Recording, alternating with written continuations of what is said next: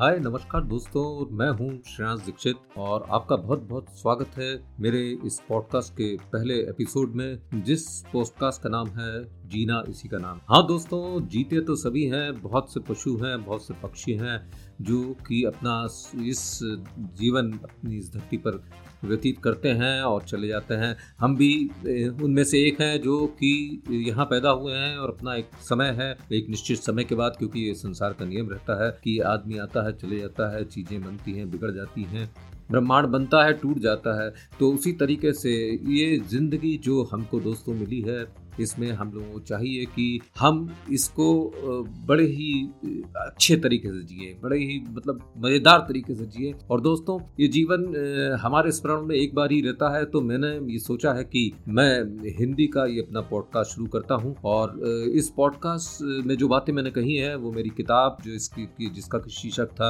मुझसे मेरी मुलाकात, जिसमें मैं आत्मा से मिला था। और, मेरी आत्मा ने मुझसे कहा था कि तुम्हें जो कुछ मांगना है, मुझसे मांग लो, जो कुछ पूछना है, मुझसे पूछ लो, क्योंकि मैं बहुत कम ही बिरले ही लोगों के पास आता हूँ और तुमने अपने दिल से, अपने तहे दिल से जो गुजारिश करी थी, शायद वो मुझ तक पहुँच गई। वह एक वैसी ही बात होती है, उसने मुझसे कहा शुरू में, जब मैं अपनी बालकनी में टहल रहा था तो मुझे लगा था कि किसी ने मेरे पीछे, मेरे पीठ में कंधे पर हाथ रखा और कहा कि, प्रभात मैंने पीछे मुड़कर देखा तो कोई भी नहीं था। लेकिन बाद में मुझे पता चला कि वह आखिर में मैं ही था और मेरी मुलाकात मेरी आत्मा से हुई थी। तब मैंने सोच लिया था कि मैं अपने सारे प्रश्नों का, सारे सवालों का उत्तर जान के रहूँगा और उनका उत्तर जानूँगा। साथ में मैं बड़ी ठीकता से और मतलब किसी भी तरीके से उनसे उदाहरण देने को कहूँगा, जिससे कि वो बातें मेरी समझ में आए, आ जाए। क्योंकि होता क्या है कि ज्ञान की बातें तो बहुत लोग करते हैं। बड़े बड़े महात्मा हुए हैं जो कि आत्मा के बारे में वर्णन करते हैं और वो कहते हैं कि वो आत्मा वो चीज़ है कि जो कभी मतलब मर नहीं सकती, एक शरीर से दूसरे शरीर में जाती है। पर ये सब बातें एक्चुअली मेरे दिमाग में ऊपर से निकल जाती हैं। तो इस पुस्तक में, जिसका शीर्षक था मुझसे मेरी मुलाकात, मैंने उनसे पूछा था कि आत्मा है क्या और उसके लिए उदाहरण दूँ। तो उन्होंने मुझे बहुत ही एक सटीक उदाहरण दिया था जो कि सीधे मेरे अंतकरण में समझ में आ गया मुझे, क्योंकि वो प्रैक्टिकल उदाहरण था, जिसको मैं जानता था, वो कोई शब्दों का खेल नहीं था। और मैं उस पर भी ज़िक्र करूँगा, क्योंकि इस बहुत गहन बातें हैं। और मैं दोस्तों आपको ये बता देना चाहूँगा कि इस पुस्तक का जो मैंने रूपांतरण किया है, वो मेरी, इससे पहले लिखी गई अंग्रेज़ी की एक किताब थी जिसका शीर्षक था when I met myself और जिसे क्रॉसवर्ड ने प्रकाशित किया था। और आज भी ये किताब क्रॉसवर्ड में उपलब्ध है। और जिसका विमोचन माननीय लेट श्री लालजी टंडन द्वारा भोपाल के राजभवन में किया गया था। वह बड़ा ही अच्छा क्षण था। मैं भी भोपाल का रहने वाला हूँ। मैंने एक चिट्ठी लिखी थी और उन्होंने मुझे बुलाया। और मेरे पूरे परिवार के साथ उन्होंने फ़ोटो खिंचाई और उस किताब पे अपने हस्ताक्षर किए। और मेरे पिताजी, माताजी, भाई सबके साथ एक फ़ोटो उन्होंने खिंचवाई। मैंने उस राजभवन में उस किताब में उस, रजिस्टर में अपना रिमार्क भी लिखा था कि बहुत ही अच्छे तरीके से लिखी तो दोस्तों, ये तो बात थी उस किताब की, लेकिन मैं ये कहना चाहता हूँ कि देखिए, ज़िंदगी एक बार मिलती है और इस ज़िंदगी में अगर हम उसको सही तरीके से न जिए, अगर हम किसी लालच में पड़ जाएँ या हमारे कोई रिलेशनशिप किसी से अच्छे न रहें, या हम छोटी छोटी बातों में लोगों पर गुस्सा करें या बहुत स्ट्रेस्ड अप रहें, या फिर किसी एक ही चीज़ के पीछे भागते रहें और नौकरी करते रहें, बस घर से निकलें, पैसे कमाएँ शाम को वापस आए, फिर घर, फिर जाएँ, फिर आएँ, बस इसी दौर में हम शायद वह कुछ नहीं कर पाते हैं जो कि हमें करना चाहिए, जो कि वाकई में हमें आनंद देता है। तो दोस्तों मैं इसी बात पर आपके सामने बात करूँगा कि ज़िंदगी को किस तरीके से बेहतर लिया जाए। तो ये मेरा पहला प्रयास है और हिंदी में पहला प्रयास है इस पॉडकास्ट के द्वारा। और मैं चाहूँगा कि आप लोग इसको ज़रूर सुने और इस पर अमल करें, क्योंकि मेरा ये मानना है कि दुनिया में ऐसी कोई भी चीज़ नहीं ऐसी कोई कोई भी व्यक्ति नहीं है जिसके जिसके जो चाहे और अपने लक्ष्य तक न पहुँच पाए। देखिए फेलियर तो होता ही है। Many times we fail because you know जो सक्सेस की सीढ़ी होती है the stairs of success are you know build with long failures of steps तो जब तक फेलियर नहीं होंगे तो हम उस पर चढ़ नहीं सकते और वो सक्सेस जो है उसको हम पा नहीं सकते। तो दोस्तों आप सुनते रहिए इस पॉडकास्ट को और मैं का वीकली प्रसारण करूँगा और आपका बहुत बहुत स्वागत रहेगा मेरे इस पॉडकास्ट में।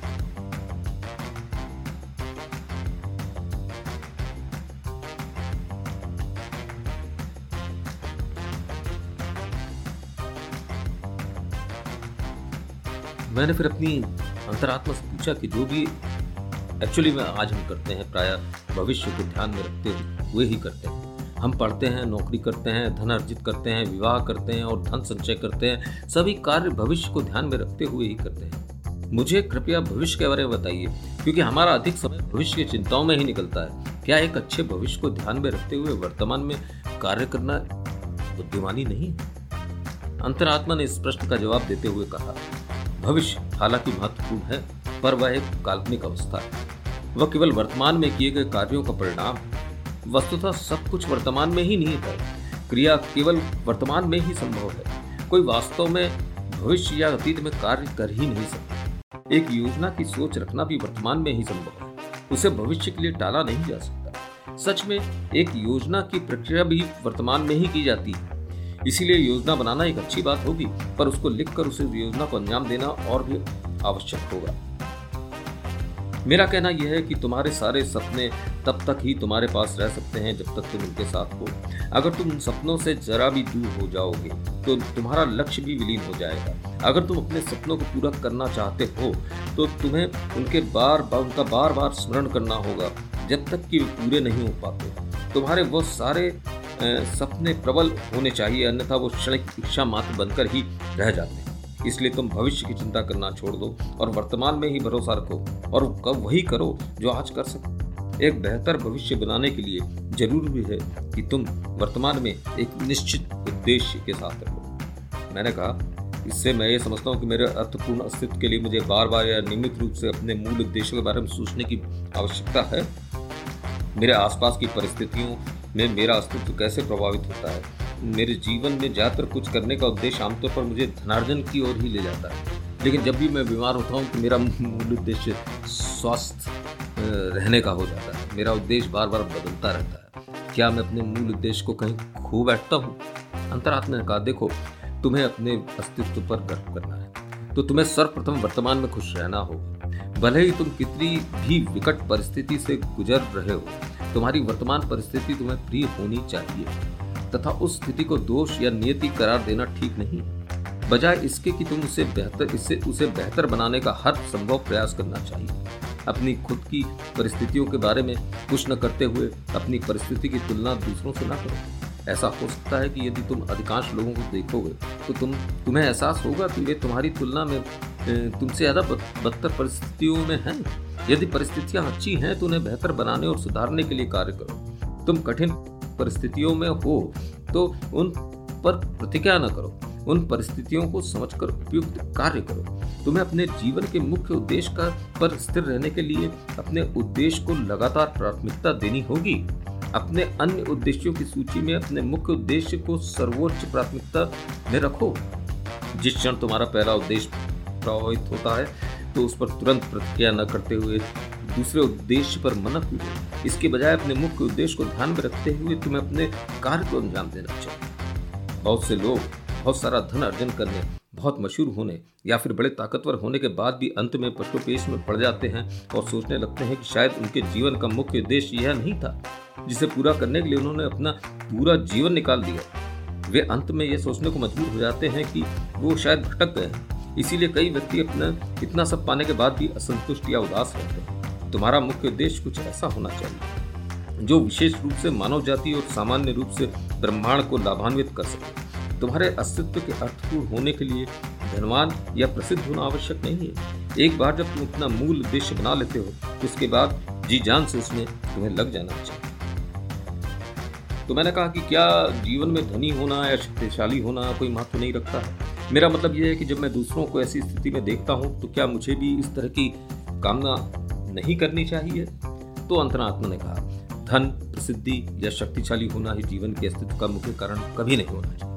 इसके बजाय कल्याणकारी होना, सेवा करना, उसे बनाने का काम करना जो अब तक नहीं बनाया गया हो। जैसे एक आविष्कार करना या बेहतर सेवाएँ प्रदान करना। यह सब एक उद्देश्य होना चाहिए। दौलत, शोहरत या ताकत तब तुम्हें स्वतः ही मिल जाएगी। दूसरों की तुलना में बेहतर संभावनाओं की कामना कभी नहीं की जा सकती। राइट बंधुओं ने उड़ने वाली मशीन का आविष्कार इसलिए नहीं किया था कि क्योंकि वे चाहते थे कि थॉमस एडिसन के लट्टू के आविष्कार से वे उसकी तुलना में कुछ ज़्यादा कर सकें।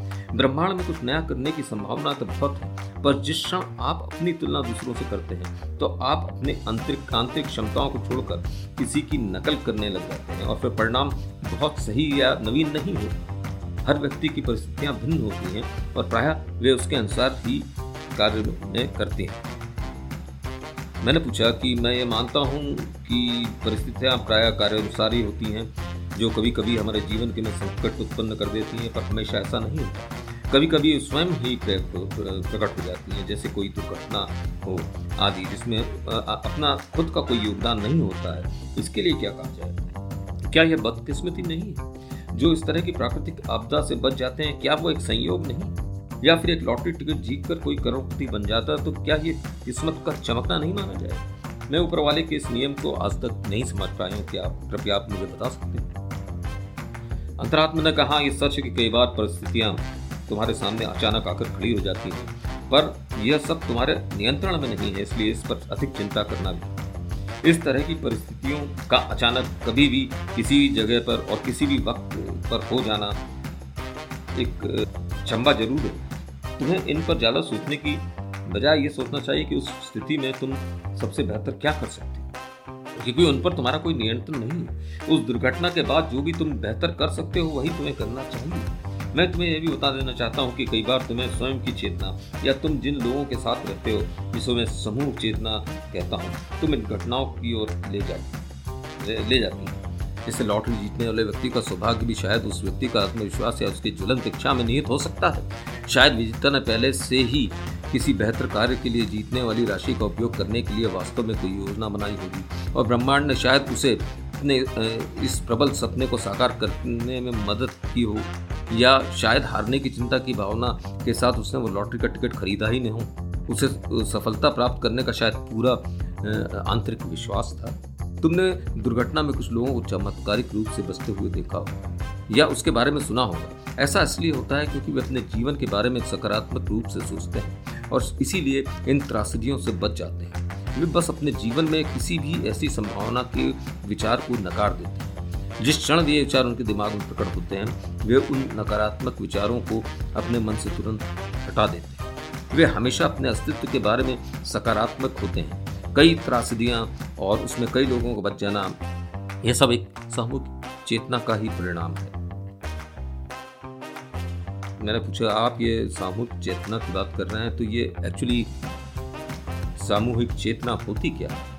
अंतरात्मा ने बताया, और बड़ा ही एक सुंदर उदाहरण दे के उन्होंने मुझे इस बात समझाई। सामूहिक चेतना वह एक सामान्य विचार जो लोगों के समूह से निकलता है। एक ऐसा सामान्य विचार जो कई लोगों द्वारा एक साथ मनन करने के कारण ब्रह्मांड में एक अद्वितीय कंपन पैदा करता है। एक विचार अगर एक व्यक्ति द्वारा उत्पन्न हो तो शायद कम शक्तिशाली होता है। उस विचार से जो कई लोगों के द्वारा एक ही समय पर एक ही स्थान पर उत्पन्न होते हैं। ऐसे सामूहिक विचार बहुत मायने रखते हैं। मैं तुम्हें इसका एक भरा इस सरल उदाहरण देता हूँ। एक सैन्य परेड में बहुत सारे जवान एक ताल में कदम बढ़ाते हैं। वे अपने हाथ और पैरों को एक साथ, एक लय में, एक तरीके से लाते हैं और ऐसे में पूरी परेड अद्भुत लगती है और वह एक अद्भुत दृश्य पैदा करती है। जवानों के समूह के इस व्यवहार से एक भौतिक समूह चेतना दिखाई पड़ती है और जब ये जवान अगर एक पुल पर से परेड करते हुए गुजरे तो उनके इकट्ठा पैर पटकने के कारण पुल पर एक कंपन पैदा होने लगता है।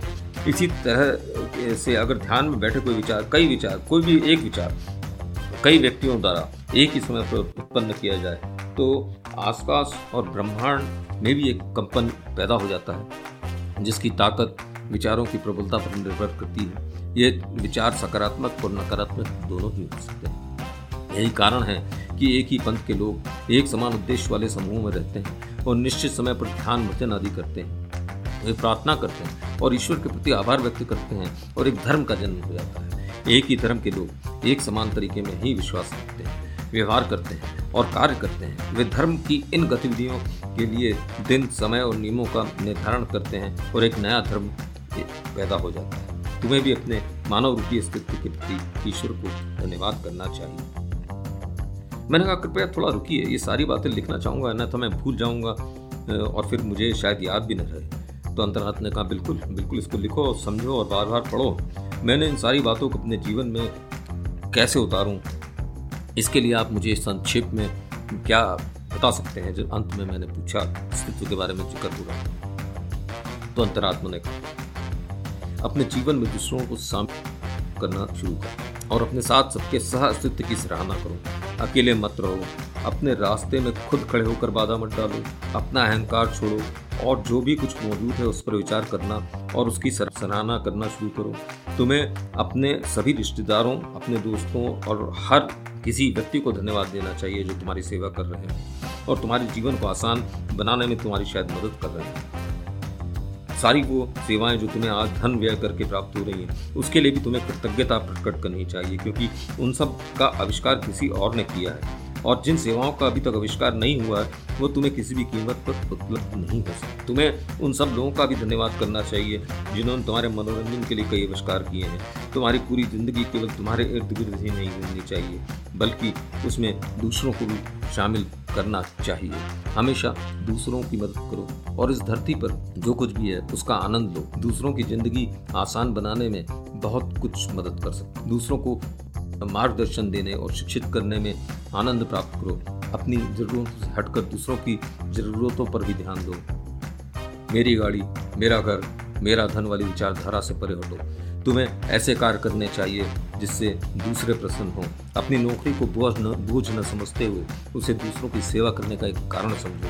प्रकृति के प्रति जागरूक रहो, गर्मी और सर्दी को समान रूप से अनुभव करो, मौसम के बदलाव का आनंद लो और उसके अनुसार खुद को बदलो, क्योंकि तुम्हारे न बदलने से मौसम नहीं बदलेगा, यह न होगा। अपने मन में अपनी नाकामियों को निकाल कर कामयाबियों को जगह दो, अपने अंतर मन में कुछ नया करने का इरादा रखो, जिससे समाज व मानव जाति का भला हो सके। प्रकृति को उस बारीकी से देखो जैसे न्यूटन ने उस सेब को पेड़ से गिरते देखा। या आर्कमिडीज ने टब में नहाते हुए उस वक्त महसूस किया था जिससे तुम भी कोई नई खोज कर सको। अंत में मैं ये कहना चाहूँगा कि अपने भविष्य के बारे में चिंता करने के बजाय अपने आप को पूरी तरह से अपनी संबंधित गतिविधियों में तल्लीन करके पल पल जियो। जीवन तो बस वर्तमान में ही होता है। भविष्य और का बस एक कथा हो। इसी शब्दों के साथ मेरे जो चैप्टर है, अस्तित्व का पहला यहाँ ख़त्म होता है दोस्तों। और इसको आप बार बार सुन सकते हैं। ये तो मैंने किताब से पढ़ा था और इसके बारे में जो मैं कहना चाहता हूँ मॉडर्न वर्ल्ड में, वो मैं बताऊँगा। और इसके लिए जो आपको दस चीज़ें रोज़ सोचनी है या कहनी है मन में, वो भी मैं आपको बताऊँगा। तो दोस्तों शबा खैर गुड नाइट और whatever part of the day you are listening to this podcast and welcome to जीना इसी का नाम।